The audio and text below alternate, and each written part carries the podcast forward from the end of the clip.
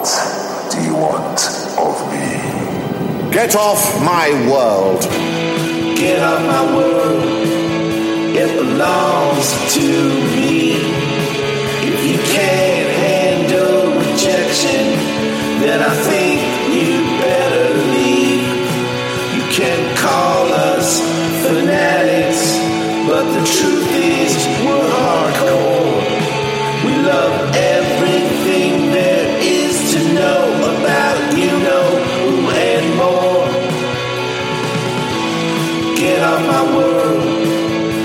belongs to me. Get off my world. It belongs to me. I just do the best I can. Hello, listeners, Whovians, and random people who've come upon us alike. This is Get Off My World. I'm Ariel Leaf. I'm Pat. I'm Joshua. And I am Kelvin. We are a bunch of fans of the old Doctor Who who are desperately doing our best to like the new Who and succeeding upon occasion. Today we are going to try and get our way through all the last five of Jodie Whittaker's episodes. Uh, we're going to jump right in. Uh, we're not going to have any fun along the way. We're just going to go right on into Demons of the Poon Punjab. You didn't think that was fun? Actually, that one I did think did, was yeah. fun, despite having some immediate protests. Yeah. I liked it a lot Lots to three weeks follow. earlier when it was called Rosa. Well, I think it's no mistake that like some of those historical ones tend to be the most successful because they're really rooted in something. You know, there's an ideology or, or a gravitas to them that the other episodes aren't necessarily going to have. And that doesn't mean they can't be good or fun, but like, I think inherently they are more likely to win the sweepstakes odds. I thought it was inoffensive based on the rest of the series, but a little repetitive in structure of all the episodes preceding it, and thus a little dull. But I agree that it was not bad by any means. Yeah, I think that uh, mostly this would be like a middle of the road Doctor Who episode if it was in a. I'm going to say it if it was in a better season, but because uh, I haven't been totally impressed with this season so far, it stood out as being particularly good. And you know, it's written by Vinay Patel, and the composer Segun Akinola did a quite comprehensive job of using Southeast Asian instruments and stuff Yeah. like that. And so I think it wasn't uh, a kind of brown face episode where a bunch of white people were just kind of like, Oh, like God, the old yeah. Doctor Who Yeah. might be, like Marco Polo or something, where we're just going to have a kind of a storybook version of history in some far flung corner of the British Empire. This is uh, much more authentic, at least feeling, than that.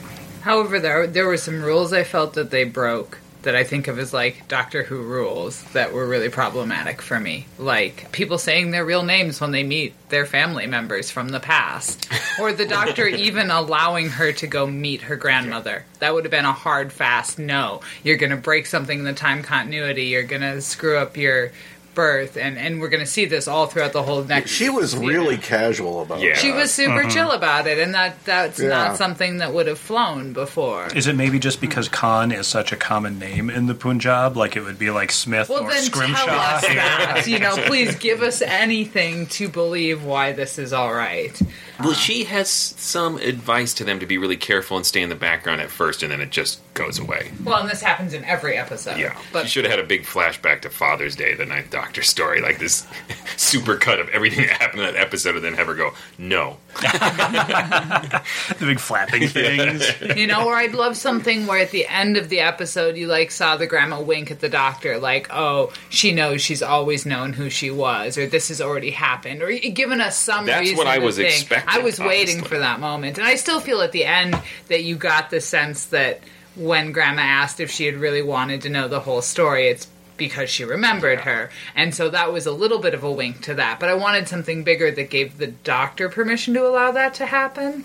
because we're dealing with like real social justice historical situations too it, it's kind of heightened my um, sensitivity to how they're being handled and well for the most part i thought rosa was pretty good uh, this episode came in for a certain amount of criticism among, among people online because it kind of skates over the admittedly super complicated historical background that's going into this partition Yeah. at some point they say like oh some people in london just you know decided that this was going to be a thing and now millions of people have to move in one direction or another well that's true as far as it goes. It also sort of lets Britain off the hook because what Yeah. we see in the episode is a bunch of Muslim and Hindu people hating and, and killing one another. And so it becomes a kind of a lesson on sectarianism and local prejudice and doesn't really address kind of these fundamental problems that colonialism left in its wake. And I understand that that's too much to do in 50 minutes of one episode of Doctor Who, but They did just totally let uh, no the UK off the hook. yeah. Yeah, it reminds me a little bit of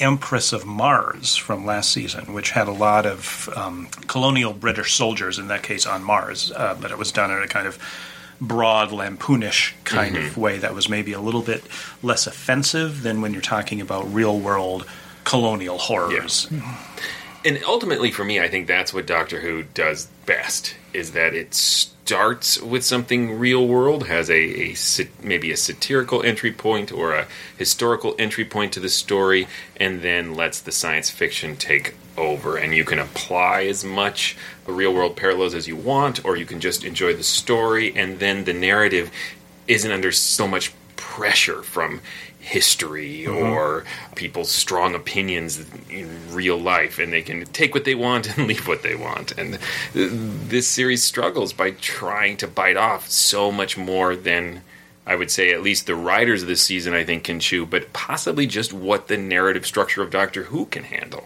when they're dinking around in the French Revolution back in the first Doctor's era, that's yeah, like no one's going to get super upset about whatever political approach that they take toward the French Yeah. Revolution there, you know, and that's that was essentially derived from Tale of Two Cities anyway, and so it's mm-hmm. just sort of so assimilated into uh, Western culture at that point that it's not going to offend anybody. But here we're talking about stuff that in Demons of the Punjab takes place in in the lifetime of people living today Exactly. Yeah. Here's the thing I think that uh, I've been watching throughout this entire season and maybe through all of New Who. There's a good graduate thesis that can be written, I think, on the concept or the idea that the old show, the classic Doctor Who, spent a lot of time writing political injustices. Think of the Sunmakers, like, oh, here's this you know dystopian society, and whatever the Doctor comes in and and there's a political revolution that occurs at the end of the Sunmakers.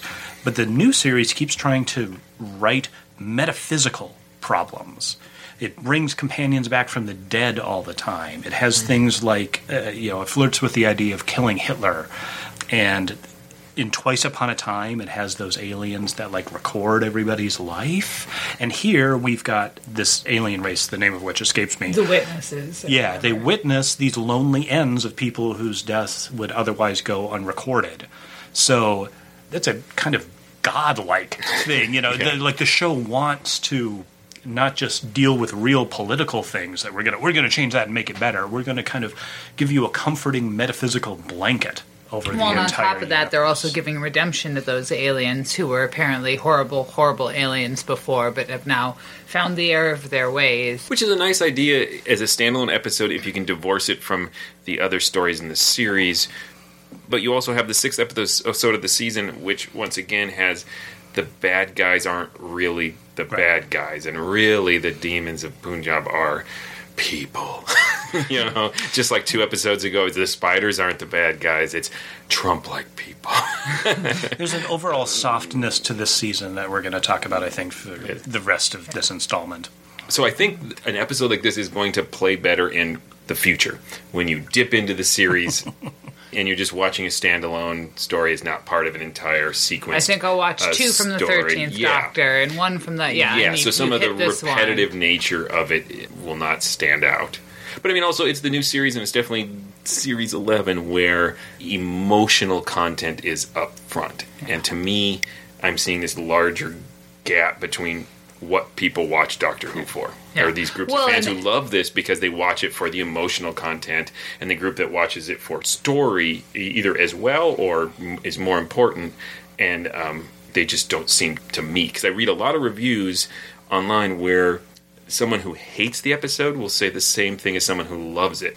Uh, though Where they we- put value. Yeah, where they put the value. This it's a little weakness that the story doesn't really make sense, but really it made me cry. And it, Well, I you know when when people who aren't super Whovians ask me like what the difference between the old series and the new series is, I say the old series is like discovering the wild kingdom of Africa, you know, where they where they go out and they're delighted by these new people they see and they cannot help but want to like better the world that they're wandering onto and, and the new series is a soap opera. There's storyline happening, but really what you're supposed to be traumatized by is poor Graham and his, you know, mm-hmm. loss. Like that's it seems like a lot of the time that's where the heart of the story is lying instead of actually in the storyline of the people you encounter.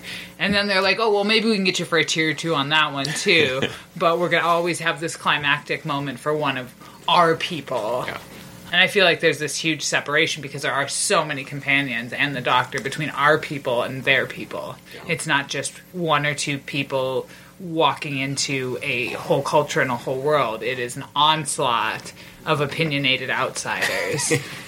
They eat up a lot of the screen time for uh, characters of the week. yeah. I mean, at this point, if I could, I would take Yaz and Ryan and just toss them in a sack and just be like, let's just stick with Graham. you know? A nice sack, a, A nice spacious sack. sack. with plenty of room, But one that doesn't get on TV. Nothing inhumane. Uh, there is really no need for either of them, in my opinion. Yeah, and I kind of want to speak to that too because intentionally or not, it does make the people of color seem like window dressing. There's nothing inherently great about Graham's character that isn't there in the other characters, and all the actors are perfectly fine. It's just that the show is clearly much more interested in Graham than he than it is in any of the other people. So they do give a little nod to um, to Yaz in this episode where they talk about her family uh, stuff, but it's not the emotional through line of the season, and it irritates me a little bit that like, oh, I'm, I, it's great that you have a diverse cast, but, it, But the focus is actually on the progressive old white guy. yeah. What do you think, Calvin? Yeah, there's no room left. You mean Wait at for the- at your this opinion, table? or No, no, there, there is no room left. Uh, uh, I think I liked it more than anyone else here did. I mean, I liked that the aliens were not evil. So, but it seemed a little weird that the guy's brother seems to just sort of, well, we have to kill them because they're Hindus. Like, just that, that just seems to kind of happen. He's radicalized by radio broadcasts, like what happened in Rwanda. Okay. Yes, well, and here in the United States, Oh, yeah, yeah. currently right now. I, I, I was a little surprised you brought up Rwanda instead of America. Actually, I mean, this might be an episode that would work better, actually, the less history you know, frankly. you know, again, it's 50 minutes. How much history can you really put into it? I think it also suffers from this continuing portrayal of Jodie Whittaker's doctor as this observer and not someone who acts. And you needed that to happen in Rosa, but it happens again two episodes later here, and it makes it hard to feel much for her. She just kind of hangs out. Waves the sonic screwdriver around and then marries them. Which feel I like never- not much happens. Which I never quite followed. Like, it always bugs me when the doctor does things like marries people because, like, She's like, like the that? captain of a ship, the TARDIS, and so I suppose. I mean, it's like, well, how legitimate is this marriage? Don't think that was the point. Are you here. Hindu? Is that it? You know, she, she you has no legal Hindu? authority. I don't think she has any particular religious authority in either Hindu or Muslim Well, uh, practices. And I, I as just- someone whose first marriage involved a Grateful Dead hippie tying a cord around my Sure, wrist, yeah. I'm not going to judge. no, I, All right, well then let's move on to Kerblam, guys. Oh, this was like a long sigh of relief from this old school Doctor Who. Yeah, I had a like, lot of fun with this episode. I recognize this as a Yeah. story with characters and obstacles which our protagonists must overcome actively. And there's some bad acting, and it's hammy, and it's fun, and there are lasers and people going down chutes and shouting. There, there's that, but it does have this thing that the new series does that always really bothers me, which is it's set in the far future somewhere, and you're dealing with a world that's exactly like a modern day. I mean, it's exactly Amazon. Yeah. It's almost as if it's making a political point about the present day. It, it is, you know, yes, but I, I'm, I'm overdoing it for comedic purposes a little bit. But I didn't dislike Kerblam. It just kind of irritated me that it's just exactly now, only big. Yep. But what I liked about it is that was the entry point. A contemporary satire of Amazon, which I think the classic series did a lot. But then as it went on, this was not intended to be a discussion of Amazon. And I have Well, to say, the exploding bubble wrap was a delight. the best part. Like I The didn't see part. that coming, and that was super clever. And it was like one of the first times in a long time I sort of felt like clapping my hand in glee and being like, "Very clever, guys. Yeah, it that's nice." I didn't see that coming. It's the first thing in this entire season that I did not see coming. It was, it was fun, but and it also helped my problem that I was having through the whole episode of. It's a thousand years in the future. Why are they still using bubble wrap? It's perfect design. It can never be improved Your child upon. will enjoy it for Just- centuries to come. I guess we will always have two-year-olds, Calvin. yes, but, but you didn't take that as the meta joke of I bubble wrap monsters. I did kind of like the weird symbolism of the villain of the story is someone who is abusing the system. Like in a literal way, like it's the system that's going like, poor wait, system." help!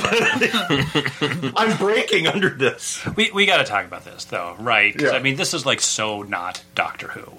This is like the most neoliberal episode of Doctor Who that has ever been written. You think so? Absolutely. Okay. So the Tell me. So usually the Doctor comes into an oppressive political system, like we talked about, and he blows up and takes off and leaves everybody else to pick up the pieces. But here, the villain is a disaffected laborer who, from what we can see of Amazon.com's warehouse, like there's you know this sucks. This sounds terrible, you know. And he's positioned as a terrorist. This, like Kelvin says, the system itself is the real victim here. Amazon.com, you guys, that's the real victim. So eh, you look at an episode like Oxygen from last season. The show feels the need to at least nod in the direction of the Doctor fixing the entire capitalist systemic problem. At the end of there, he's like, "Oh, and then there was a revolution and took care of everything." That was just kind of hand wavy or whatever, but it addressed it. Here, the solution is hilariously wimpy. Oh, the ineffectual managers are going to recommend changes to the system to make it more fair, and they're going to give the workers like a couple of weeks off or something. Well, I'm sure Jeff Bezos is going to get right on that. You know, this is the most politically quietest thing I remember this show ever doing, and that's hmm. even with arch Tory Robert Holmes at the helm, you know, bitching about his taxes and the Sunmakers. This is a very good episode, and I, I thought it was a lot of fun, but I thought it was politically hair raising. I see your point. You work for this evil organization, Josh. Maybe I, you have a- I, I do. I didn't start out working for them. They Yeah. acquired me. I totally see your point, but it goes back to my point about Doctor Who, though, is it makes this enough of a shifts the science target. fiction world that doesn't feel when I'm watching it as on the nose as you are describing it. But I think your reading is totally Oh. fair. it's like so Amazon.com. Like the warehouse is just Yeah. so, and like Kelvin's talking about, like, why is there bubble wrap? Well, there's bubble wrap because there's bubble wrap in all of our Amazon packages that we're getting right now. That's why, not because it's logical that a thousand years in the future there's going to Yeah. be bubble wrap. It's because mm-hmm. it is making a specific point about our political capitalist system Yeah, and- and- today, and right I- now. But it's I- funny that I never really thought about it being like pro system in the fact that I think I was just glad that it didn't follow the typical pattern of oh the bosses are going to turn out to be the villain and oh I was just like oh hey it's unusually pro robot but like I guess it's unusually pro robot. right but I, I didn't I didn't Ariel, make yeah. that connection because I already understood that there was a commentary happening about Amazon like I already Yeah. was like I get that okay I'm gonna now on to the science Yeah. fiction part of it so I didn't connect Yeah, I, that yeah, I kind of didn't take it as like a weird defense of gigantic corporations like Amazon so much is like an incipient intelligence that's trying to be, and it kind of can't yet. Hmm. I, I'm legit surprised. I thought that the political thing was like so right up front that. Um, yeah. I did kind of take the disaffected villainous worker as sort of a Trumpian type who was abusing the system. And the system was like a stand in for like the conventions and traditions of democracy, which are completely being perverted right now. I admit that's kind of at odds with like earlier statements of like griping about how Amazonian it is. But Well, when you write your Kerblam fan fiction, which I encourage you to do, I think you could elaborate on those those points. it'd probably just be about Graham as a janitor or something. Just like a whole book of I really, short I stories. really love that somehow the doctor was supposed to be the janitor. I'm wondering if like there That's was a- just there was too much coming out of her to make any sense. So they Yeah, so were we like, can't I don't know. you, Why don't you or- just wash a floor? You're weird. I don't know You'll how be to a good handle it." janitor. Yeah, yeah. All right, I'm going to move us along then. If everybody's ready, is everybody really ready for the Witchfinders? Because I sure wasn't ready when it happened to No, me. this is the episode that I almost turned off. This one actually Well, made and I was led to believe that I was going to find it's Alan Cummings right. I, I was led to believe that his hamminess was going to be delightful, and I hated every minute he was on screen. I was embarrassed Every for him. I was embarrassed Yeah. for me watching it. Yeah. I was embarrassed when my wife walked into the room and saw me watching it. It was so- a humiliating experience for me, and I apologize if anyone else here enjoyed it, but I could not stand it. This episode was a bunch of post-it notes about things they could put into this episode, and then they were in a hurry, so they just kind of said, "Let's use all of them." How about some root tentacles? Let's get some Satan in here, and hey, I think Alan Cummings is free. It's like So- were like, I, uh, we need somebody who can act like Mark Gatiss. Okay, so there's no question. the scenery. There's no question that dramatically this is far inferior to Kerblam. But now we're, we're I'm getting really Jesuitical here. this is go right ahead. appropriately so, maybe. But it felt very Doctor Who to me because it was a it was a mess. Like Alan Cumming for me felt like the guy from the Horns of Nimon. Where just you bring him in and he's going to go way up through the roof and Mm-hmm. just blow the top off everything. He's not taking it seriously in any way whatsoever. Mm-hmm. And it's the only memorable part about this story. Other than a woman killing a bunch of other women, that also really bothered me. Okay, I'm going to circle Okay, back. Cir- I'm going to circle back to that because it may actually come in uh, into play with what I'm about to say, which is that this is one of the few episodes this season where the Doctor actually did anything. She's not a passive observer. She doesn't just hang out and marry people or stand by while, while robots explode. Uh, here, she actually figured out what the problem was and she addressed it and she did something about it. So She literally jumped into the water. literally jumped into the water. At the heart of this story was a great idea to put this first female doctor in a situation where she is shocked to realize, oh crap, I'm a woman. This is the first episode this Yeah. season where that has any relevance at Yeah, all. and I wish it it were its in due a, I wish it were in a better episode Yeah. because it's a great idea, I actually really liked it. and lots of people did. Tell us why. I, I guess partly because yeah, the doctor did stuff. She endures the dunking chair. I thought.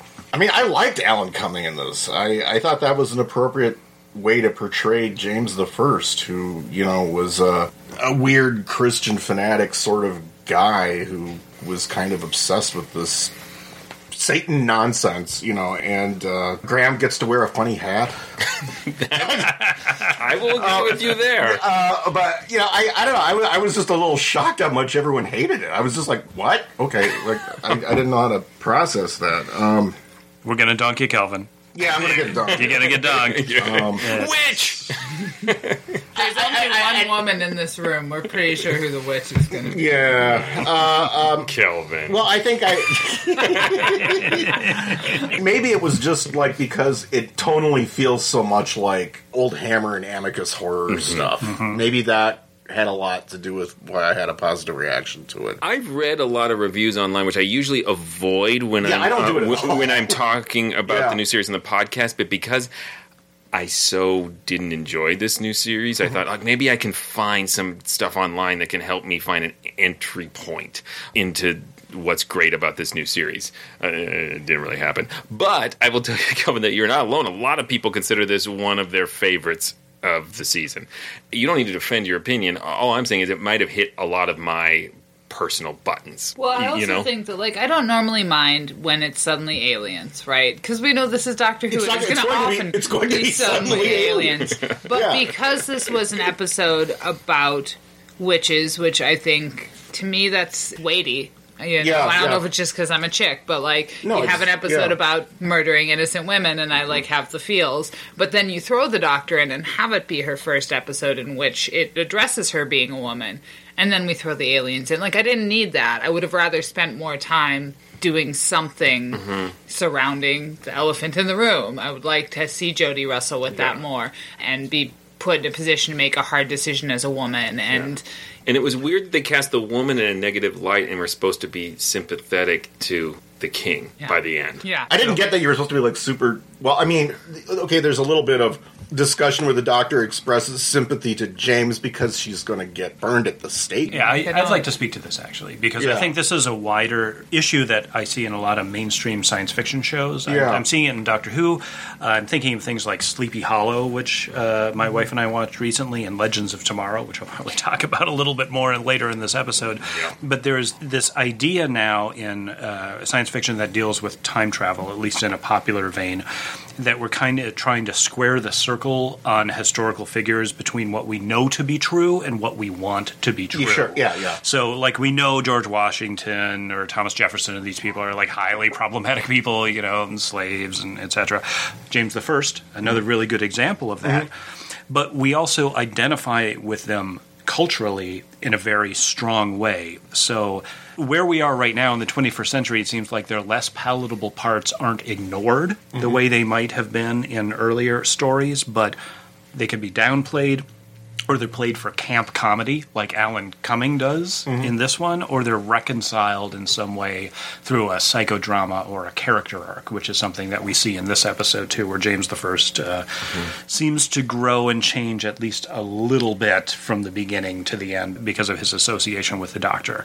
I'm not saying whether this is a good or a bad thing; it's a popular cultural moment that I'm identifying right now, and mm-hmm. that's I think I think it's correct that we're supposed to like James the First, even though he's technically the villain of the piece for most of this, it, it- because to deep six him the way that Russell T Davies did with uh, Queen Victoria in Tooth and Claw is like not something that Chris Chibnall is going to do. Like RTD, wh- whatever his problems as a storyteller were, Yeah. he was not afraid to take the piss out of Queen Victoria and just make her a, like a total buffoon, you know, and that is not where we're at in the Chris Chibnall era. The dramatic arc with with James the First. I mean, I didn't feel like that was like putting a hand on the audience's shoulder and going, "No, James was okay." I did. I really didn't get that, but oh, okay. I felt like we were supposed to think he was cute. by Well, I mean, I mean, I mean, you, is a good you- you got you know, there's a certain basic dramatic thing of like. Realistically, if a bunch of time travelers ran into James the First, he'd probably have them all executed. you know, and well, he did what he could. well, we, we can't we can't have James the First just execute the cast, so we have to have kind of, some kind of understanding happen there.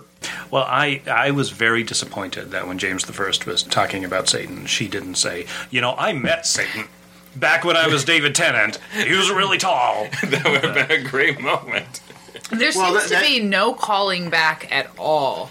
Yeah, I kind of wish they would call back things more, but then again, there's a legalistic uh, contractual thing where they probably have to pay the writer who came up with those things more money, and they can't do that. It may just be depictions of like the Daleks on screen, but we can talk about that. I don't want to leave the Witchfinders without mentioning the first Doctor novel, The Witch Hunters. By Steve Lyons. That's this is not the same period. Uh, this is about Salem and during the Salem witch trials, but because of the similarity and theme, I thought I should probably mention it. It's an excellent novel. It's it's out of print like all of the BBC novels are, but it, it ties into something that I mentioned when you were talking about Demons of the Punjab about the sort of needing to existentially save people.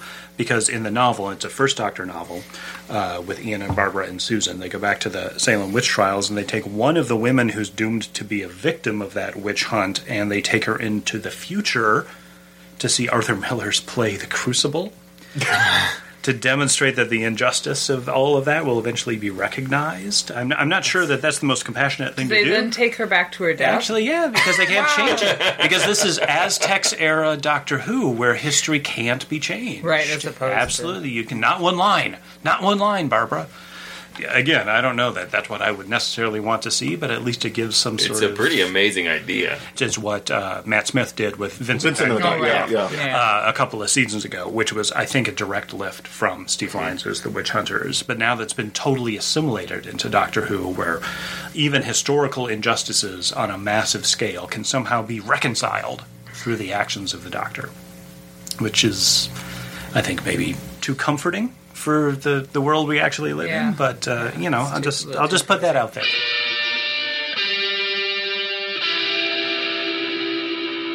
All right, I'm going to move us along to number four. It takes you away.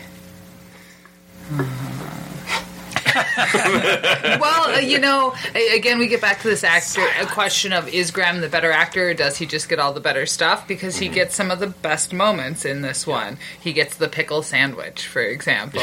he gets the comment, not like I gave him my credit card detail. Like, he gets all the good one liners all of the time. So it's No, either that, right. that he gave the best audition and every writer said, great, I'm making material for him. Yeah. Or they're just writing him all the good stuff. I think his character is better suited for comedic interjections like pickle sandwiches and stuff than than Ryan or Yaz would be. Pretty I sure think- that's his background I as think an in actor. a way but- Yeah. that makes him a really fitting companion on Doctor who Who. Is like the the sort of bumbling human. Even though I love seeing representation, kind of wish I could just toss Yaz and Ryan overboard because he just fits. I think the actor who plays Ryan struggles a little bit. He's kind of one note. But what And is he given? He's not. gets You're right. He's nothing. not given much. He's given pretty bad material that doesn't make him look good. This one particularly, we're supposed to see this struggle to connect to this kid, and he eventually does, but it, it feels a little too late, and there's not a lot of warmth Yeah, there. yeah. Uh, okay. I thought this was the best episode of the season. Kelvin, I'm not quite with you, but I really liked this episode too. Yeah, and, So I'm, I'm gonna I'm and supporting I, you. yeah, part of it was just the surprisingly authentic Norwegianness. Well, that's true. This entire season is Yes. they're going And I don't- I places don't- I don't mean to- that Doctor so, Who has yeah. never gone before, and Yes. I Yeah. appreciate The that southern setting. U.S., India, and Norway. Yeah, fantastic. By my They count. aren't just in England over and over and over again. yeah, That's three out of the ten episodes. And honestly, like We'll give 'em I credit. thought that the show created a really lovely idea of this other universe that that can't be close to us and longs for us. Like uh, there was something really touching I about that. I loved that so much, and it's from somewhere. I've been racking my brains trying to figure it out because it's kind of an anti Eros and Psyche thing. It's not Greek. It sounds like something maybe like Schopenhauer might have played around with because it's this idea of spirit that wants to bond with matter. But it can't mm-hmm. because it'll destroy it, and so it has to be permanently exiled. Like that is clearly a philosophical allegory from somewhere. I just can't quite place it. And I just immediately like I was more touched by that than I think I have other than Rosa have been touched by anything in any episode. Like that that made my little that made my little heart a quiver. Hmm. and It's the- so good that it overcomes the plotting nature of the rest of the show because there's a, a good solid mystery at the beginning like oh what's this monster that's out there and what's this strange mirror and of course the monster turns out to be nothing but literally a recording for dubious reasons that To dad keep the little that dad girl set up inside, It's- yeah. eh, It seemed like there'd be a lot easier ways to keep your kid in the house. yeah, it, it, it was left over from the first draft. Yeah. Um, and then there's the whole kind of mysterious middle in between the mirrors thing Anti-zone. with like the dude with the. That was my favorite part of the episode. It felt because a The death China- moths, you really loved the death moths. well, felt a that little character China felt like the most, Yeah. the, the closest this series has come to giving us some alien or character Yeah. who was like compelling and didn't seem like something I had seen before No, in Doctor I- Who. I- I, have seen before in other forms of science fiction. I really like- but It felt new to Doctor Who. This kind of weird goblin fairy tale. And maybe again, maybe I am just at my core a Steven Moffat fan because I am responding to everything that has echoes of St- Steven Moffat. Well, in well, here. yeah, no, it, it- had a little fairy tale quality to it, and the really balloons. see- you didn't really see Yeah, a I whole like lot of of uh, evil lying con men type villains in Doctor Who. I mean, there's a few that are Comedy con men. comic ones, like, Like, you know, Carnival Oh, Monsters. Savlon. or or, or Sabalom Glitz or Robert, something anyone like Robert that. Holmes wrote. This was like a seriously nasty version of that. I think if I went back, I would like the anti-zone more. For me, it, it was getting in the way of the notion of what this house was, what this universe was, the choice this dad was making. Like I was really caught up in that Yeah. arc of the storyline. I think just in Mm-hmm. that moment, I kept feeling like, do we have to run, keep running the gauntlet? I want to get on to the other half of it. I'm it. a little bit with you. I was so taken by the concept of this episode, which didn't develop until only a few minutes before the end with the Frog universe, mm-hmm. that I was kind of retroactively a little bit impatient with everything mm-hmm. else that was going on. I liked the mystery, and then I was annoyed by the mystery. Like, oh, there's a a recording, whatever, what all that was. But I would have loved to have seen 50 minutes of just Jodie and the frog arguing about whether she should go mm-hmm. back or not. Yeah, I, I think that would have been yeah. terrific. I also want the frog to be the new companion, but that's Oh, the frog was so great. I literally I have the words "delightful frog" written here. The, the, the only, literally the only objection I have to this episode is I wish the frog puppet was better. Oh, you just weren't impressed with the puppet? Just the realization of the effect. I love the idea of godlike beings assuming dumb, trivial forms. Would you would have I love that kind of thing. Preferred it to have guitar and Well, nothing like that. But I mean, Yeah, just so many songs about you know, it just kind of like raises one leg up and down, and you, it's just really obviously a, Awkward puppet. an awkward puppet. I love that fact about it. That Yeah. sold I it to really me. like that at the end I felt like Jodie felt the most like the doctor to me. She came out happy and yet sad. And she she made the comment, I made a new friend and then I had to leave him behind or whatever. Like the weight of, of that 900 year, you know, I felt like that came back there for a moment. Right, I, I- agree.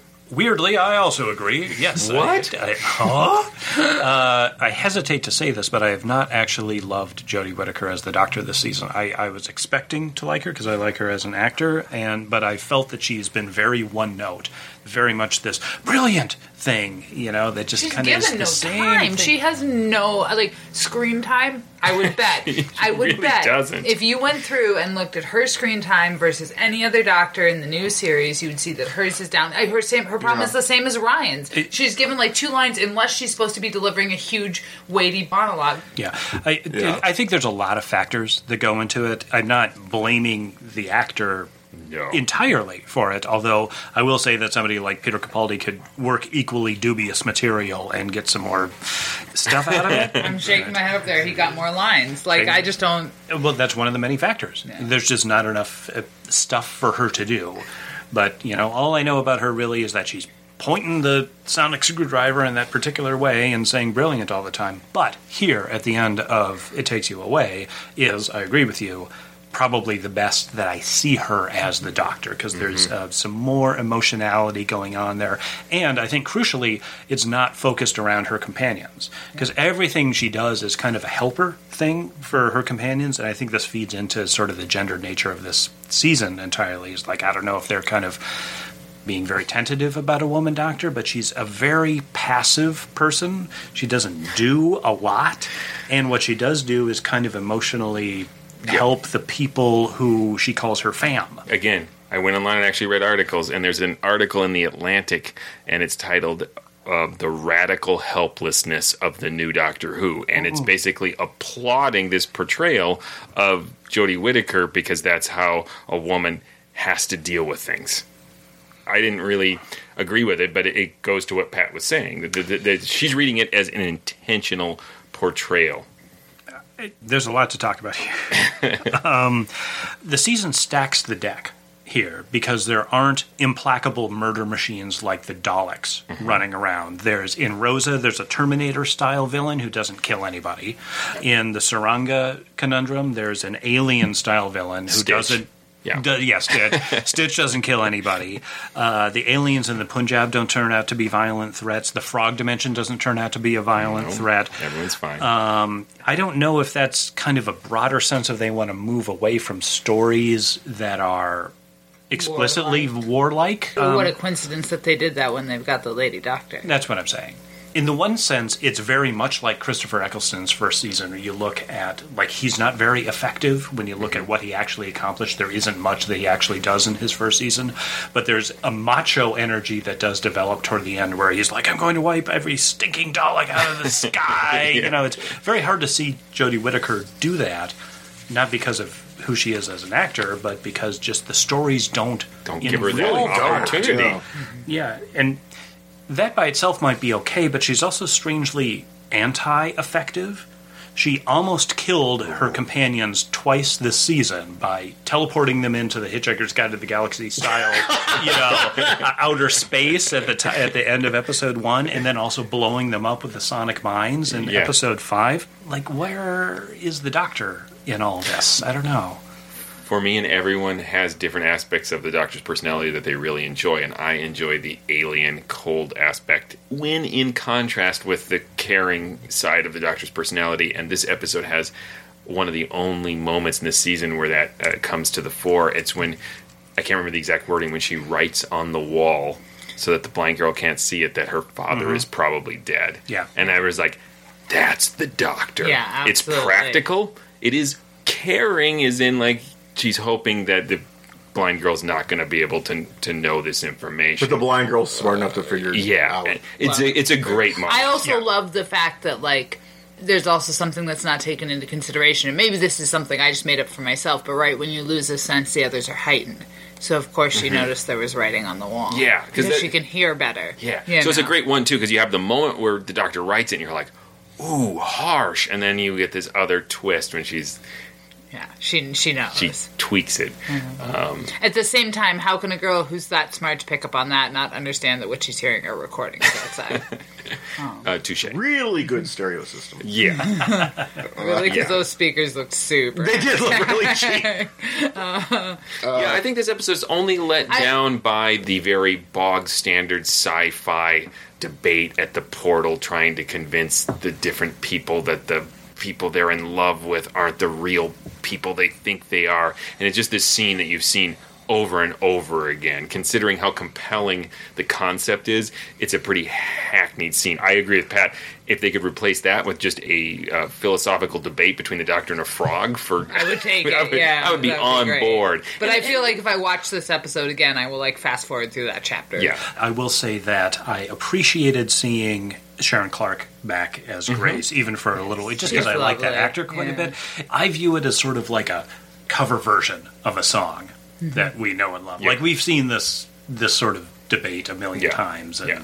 Oh, I liked seeing her in it, and I liked seeing her and Graham interact. I think they could have done it in a shorter scene at the end, when instead of this big debate where they slowly figure out. it out. I think the penny should have dropped sooner Yeah, I- and and given us more time to explore The frog. the frog Yeah, and the and- doctor, the, the, the doctor figuring this all out. This whole season has been dramatically blobby. It's just lopsided. it's like the things that you should emphasize are de-emphasized. I feel like you know the you wrote a longer scene, so we'll let that be the longer scene. And oh, we only have an idea for this mm-hmm. scene. Well, let's give it five lines to move on. Like it isn't. Yeah, I don't. Feels very roughly sewn together. I don't feel like anybody had a conversation through most of these scripts. I just feel like Chris Chibnall is just like is drunk on a beach somewhere, and he gets texts, and he's like, "Yeah, that looks great." Click, approved, and and he's just raking in the money. These all feel like first It, drafts. se- it seems very well. You know, like you, you could possibly criticize uh, Russell T Davies and, and Steven Moffat for being too hands on, and Chibnall is trying to be more hands off. And like, no, you you do what you want to do, and you know, it, it doesn't really feel like there's uh, you know an overriding direction. What I will say, and I don't particularly like Chris Chibnall's scripts at all No, this yeah. season, but he has given space to other writers writing scripts that maybe a white guy shouldn't necessarily write. Yes. So, I, I mean, he co-wrote Rosa, but Demons of the Punjab uh, and Rosa and some of the are not his, and so I'm I'm glad that he's giving the space for that to occur because it, it's usually not going to be as bad as what he writes.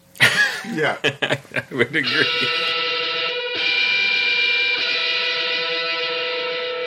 We're going to move on into the final round, and I'm unfortunately going to set the tone by calling this the Battle of Blah Blah. What was that? Ranskoor Av Kolos. Round score of Kolos. Was that ever actually said anywhere in the episode? Oh, yeah, Because I several times. A couple times at the top. Over and over again. And I think there was a joke at the top about it was difficult to pronounce. Did you watch Graham this? it. I blinked, I blinked and missed most of this episode because I realized there was some sort of information somewhere near the beginning that I did not get and then did not care. Mm-hmm. That's pretty much what happened to me. I mean, I have positive things to say about the episode, but they have nothing to do with the actual episode itself. I could not come back after the realization that they ripped off Pirate Planet. I lost my Oh, freaking yeah. mind. I was again watching it with my son and uh, my wife, and at the same time, uh, my son and I just started swearing at the TV, like that is bleep big Pirate Planet. And my wife was like, "What is going on? What's a Pirate Planet?" It's- it's I think she was half callback. dozing off. It's a not a continuity callback. reference. It is a blatant ripoff. It's like again, it's Chris Chibnall sitting on his island somewhere, going, "Uh, I could just do Pirate Planet." I don't know if it was exactly a ripoff of Pirate Planet, but yeah, that was the first thing I thought of when it was like planets frozen and little. But It's I didn't- not a little like Pirate. That is the plot of Pirate Planet. Okay, but here, But here- they're destroyed in Pirate Planet. yeah, hear me out. There's a pirate planet, It- and, it- and it's part of a Pirate plan, a, pl- a plot to stop Queen Xanxia. I don't know why I'm defending this because I didn't like this episode either. Roll with it, go and do it. you know, it was a plot to stop Queen Xanxia, and this it was just because uh, Tim Shaw is a dick. Which would have been a way better title for this episode. Okay, so continuing the tradition of Jodie's doctor being pretty ineffective, here we establish that she accidentally sent Tim Shaw to the wrong planet, where he hijacked a religion for 3,400 years and genocided a bunch of planets in a pirate planet kind of way. Yeah. So, okay, certainly there's no way we can ethically hold her responsible for that, but it doesn't do her any favors dramatically, especially in the context of the rest of the season Yeah. where she's just kind of meh. And where this really falls apart is this bizarre discussion of pacifism. Let's just get into it. I, I, I would love if Doctor Who at some point attempted to actually articulate the Pacifism as a real philosophy? as an Yes. argument and, and wrestle with it. Well, I think on this podcast several episodes ago we discussed I think the best Doctor Who story in this regard, which was from the Eighth Doctor Time War box set, in which he has to really grapple with this pacifism in the face of a just war. And it actually deals with it in the story. Here, it just is random and nonsensical. This is a, a monster, a, a murderer on an epic scale, and they're not even allowed to defend themselves. Yeah, it breaks down into two parts. Like, first, Graham says, If I see that guy again, I'm going to kill him. that ticked me off. Well, on the face of it, it's a legitimate thing that a character would express. It still Kind- felt completely out of character ki- for Graham to say kinda. something like that. Yes, if you don't mind bracketing that for just a second, Yeah, uh, yeah. what it, the the ethical position is that uh, I'm going to have a legitimate revenge against this person, and the doctor, I think, probably quite correctly, says like, no, that's that's a wrong ethical position. That's not something that you should do because revenge is not something that. Well, don't do that. But when eventually confronted with Tim Shaw, what Graham does at the point of the gun, uh, he has the gun, is just put it aside, and apparently he's going to be killed. Is legitimate self defense not an ethical position in the Doctor's universe? Th- this is a toxic thing. The Doctor has told Graham, don't kill him, and so Graham is going to be like, I'm going to just die. I'm just going to die. And, and he would have if Ryan hadn't happened to show up at that moment. I think this is not only do I think it's ridiculous, like Josh says, I, I think it's an incomprehensible ethical position, but I think it's also a 21st century quietist position. It, it feeds into these arguments about like should we punch Nazis or should we, you know, have nonviolent resistance and that kind of stuff. And I think the the eventual attitude of the show is, oh, just don't do any kind of unpleasant, violent things. I think there are arguments for pacifism. It just fails to ever articulate that. Yeah. I'd love to have arguments presented in which I can go, hmm, interesting argument, I disagree. But there's not even an argument ever presented. It's just words No, being blathered out. What it's doing is it's checking the boxes because David Tennant did this too. He said, "Oh, I don't use guns," or you know, whatever. And so it's just Chris Chibnall being Mm-hmm. Yeah. like, "Oh, I guess the Doctor isn't a, And- isn't a violent person." there was an article that I read many years ago. I think it was an interview with Tina Fey, and it was talking about comedy, where she was describing a term that I think Seth Meyers coined called clapter. Um, when you deliver a joke that fails to actually be funny, Yeah. But it actually um, validates the audience's political opinion, so they feel obligated to respond in some way. So they just applaud, Co- but it's comedy not that's designed to legitimate. make you cheer rather than laugh. Yeah. And I feel like this season of Doctor Who is the dramatic version of that. This fails as a story, but I'm going to maybe not clap because it's But I not live, but I'm going to nod. before It is not drama, it is nada. Where they're nodding in agreement, and this political point you're making or this box you're checking needs to stand in substitution of a narrative with some sort of structural integrity. I couldn't in this episode find anything to be passionate about. Other than my dream lover from the Full Monty, Mark Addy, making his appearance. Robert like, Baratheon. I didn't realize that was. That Oh was- my god! plays King how Robert can he on Game of- not? Game of like, Thrones. how many Yeah. times have I watched the scene over and over where he wraps himself in plastic and eats the Snickers bar? Yeah. Like, that is that is like the epitome of the kind of man I wanted to marry my entire life. Like I don't even know how to get into like how much I love that character. So. It was doubly disappointing because he wasn't. It just wasn't great. And I was He so wasn't really there, was when he? It's a really stage. the main thing I, I came away with this episode was just how strangely inert it was. Mm-hmm. Like Claimed to be a battle, but there was no battle. There's there was no battle. There there's this all this stuff about the planet having like that wave field that wrecks your memory, and it literally amounts to Jack. It was like a mechanism to keep the Mark Addy character from just explaining what the hell's going on right away. We're, we're really kind of slogging through this one, aren't we? I, I, yeah, I mean, this is I- not how we should be talking about the final episode of No, season of you Doctor know, Who. Finals never- first- uh, for forever when I was watching Doctor Who, I didn't want to see more Daleks or more Cybermen. I wanted new original stories. yeah. I really wanted some freaking Daleks in this episode or something. I It could have wanted. been different. Yeah, like these robots were the, the lamest robots ever they could possibly. Why are shoot. they even they're, there? They're shooting each other. I don't. Well, uh, even Tim Shaw at the end is defeated because Graham shoots him in the leg. It is the most lame moment. okay, and can't literally lame moment. He's no lame. and, and, and there's the weird sort of moral thing where like killing Tim Shaw is wrong. But putting Well- him in a stasis chamber. But we're putting it in a stasis chamber for infinity is okay. I There's an argu- really that. deep argument that actually could be made against like, is it better to execute people or put them in jail for life, and which one is more torturous, and which one is? But no, we're not going to talk Well, about it that. raises the question You too: know? Is there not some sort of intergalactic authority that, That he could could be turn turned over? over to? to? You used to talk What about happened to the Shadow Proclamation? Yeah, exactly. the Shadow gonna leave them in a box.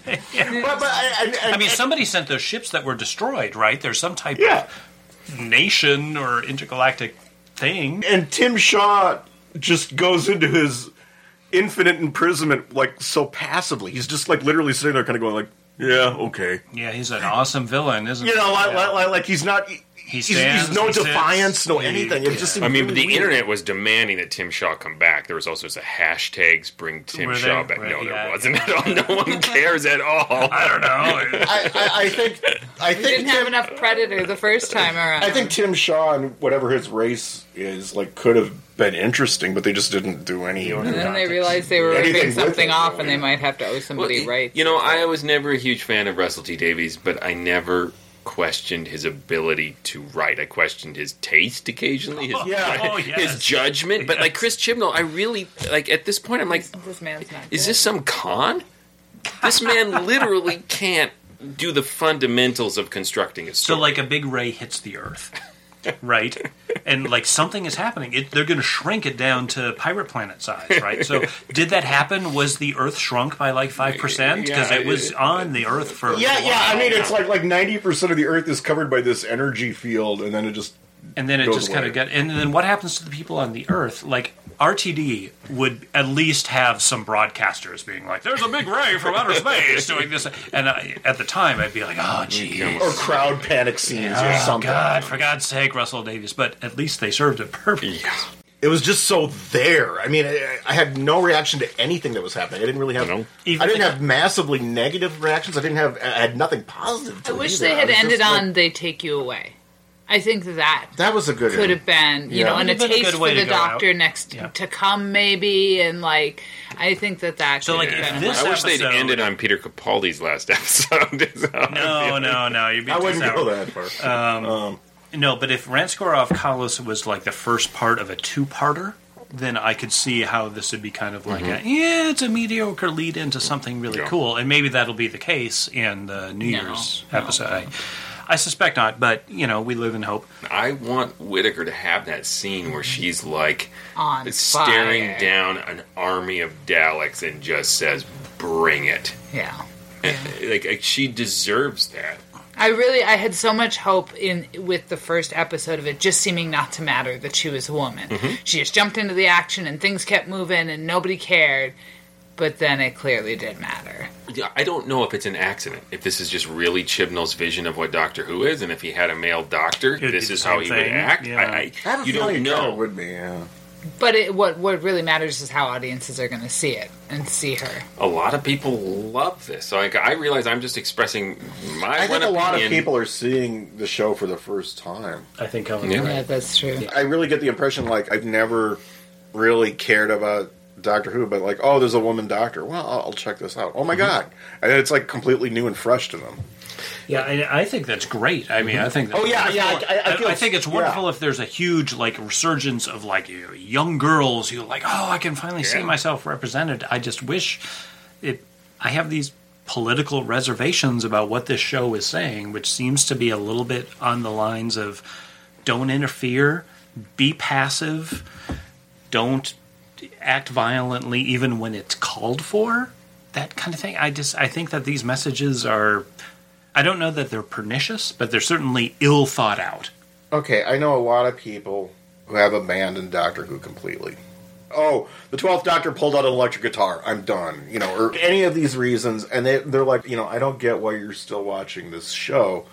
And a lot of it is just, you know, at the end of the day, Doctor Who is my Minnesota Vikings or my, or my Minnesota Twins. It's my it's my team.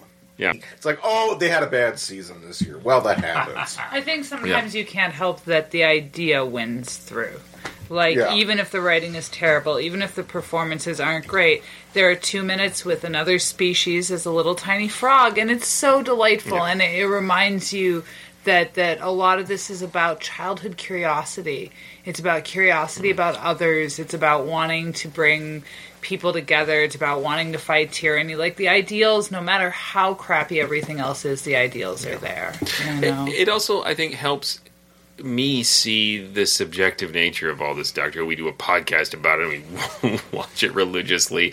And frankly, I love the Peter Capaldi era. I don't understand why people stopped watching. I Yeah. has the same hit miss Yeah. ratio It's as been, all the very, classic it's been Doctor very Who. painful for me to like how many see, people dropped it. Yeah, there are all these people who love this season, and I'm like, they honestly announced they're waiting a year, and I was relieved. I'm like, I don't have to watch this for another year. So like, it helps me relate to people with different opinions. As in, like, I okay, I get that's how people felt about Peter Capaldi. I, I just want to say, like, so the weird thing about this season is that I it, it has developed a crisis within me about the whole idea of Doctor Who, mm-hmm. because I'm coming to realize now that much of my love for Doctor Who is that it's not a normal thing. It's like coming out of a weird mixture of people with different political beliefs and crazy Yes. eccentric actors and and a particular type of British television production that is mm-hmm. not beholden to like a larger capitalist forces.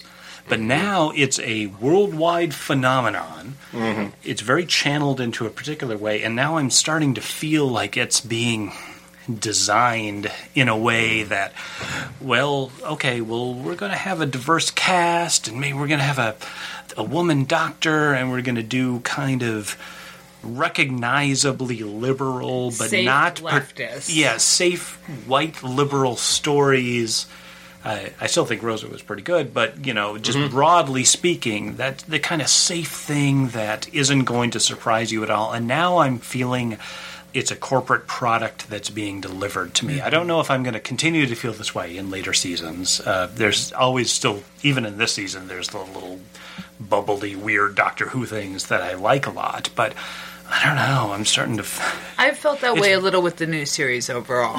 Um, Yeah, but even RTD, I mean, that was- guy was a f- weirdo, and It's so true. That first season, we talked about it last episode uh, you, when you were arguing the most uh, exciting season being the Ninth Doctor's first one because it's just so out there. yeah, right? but then What- after that, I yeah. feel like pretty quickly they were like, "Ooh, here's a niche." And instead of doing this sort of passive leftist thing, they they went with super soap opera land. But like either way, it was figuring out that you had a mass appeal Yeah. and beginning to sell and drive towards that mass appeal. Mm-hmm. Like, why should you want to hold on to that audience? You never cared about that before. And what was so great about to me about Doctor Who is it made what it wanted to make. Yeah. and, There th- was and- and those things weren't non-existent even back in the day in the 60s and 70s and 80s but they're just so much more in our face right now that they're being directed toward a particular audience, and maybe we all tap out at different times, like Yep. you're saying, Kelvin. Like lots of people tapped out in the last couple of years. I'm, I'm not saying that that's what's going to happen with me, but this was the first season that I felt like oh. you designed this for me, and it sticks in my throat. Mm-hmm. I just like mm-hmm. I don't think it's good. Yeah, I think it, it was the Saturday after the Witchfinders. I had this moment, and this has never happened to me before, where it was a Saturday night. And I went, "Oh no, Doctor Who is on," and then I went, "Oh wait, it's Sunday. I still have I still have a day left before I have to watch it again." That's I just watched where I'm the at last with it. couple in clumps Yeah. right before this, like yesterday, so I would remember it. Yeah, There are times, and this is not related to the news series at all, but there are times when the podcast feels like a job. Like, I have to watch, for example, The Smugglers. you know, and, God Bless you, Kelvin. and, and, you know, I I have to carve out this time. yeah. And I'm not really in any mood to watch a First Doctor era story Recreation at that of The moment. Smugglers. You know, and it's like, but I have to do this now. And, um, is that coloring my re- reactions? So what I you're mean, I saying hope not. is this entire season is like a bad recreation of the Smugglers. No, no, no. I, what you're I- saying is that you don't want to watch Doctor Who because then you need to see us. No.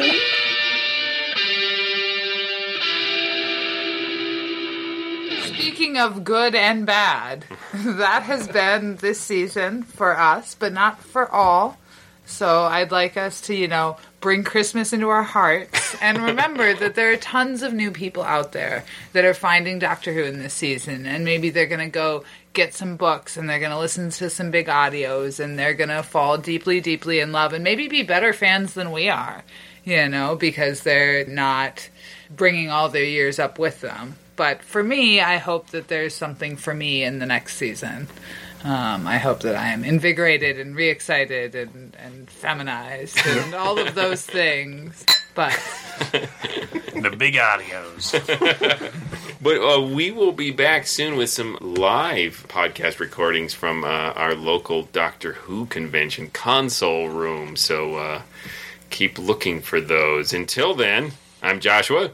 I'm I'm- Pat, I'm Ariel. And I'm Kelvin. and we're saying. Get off my world!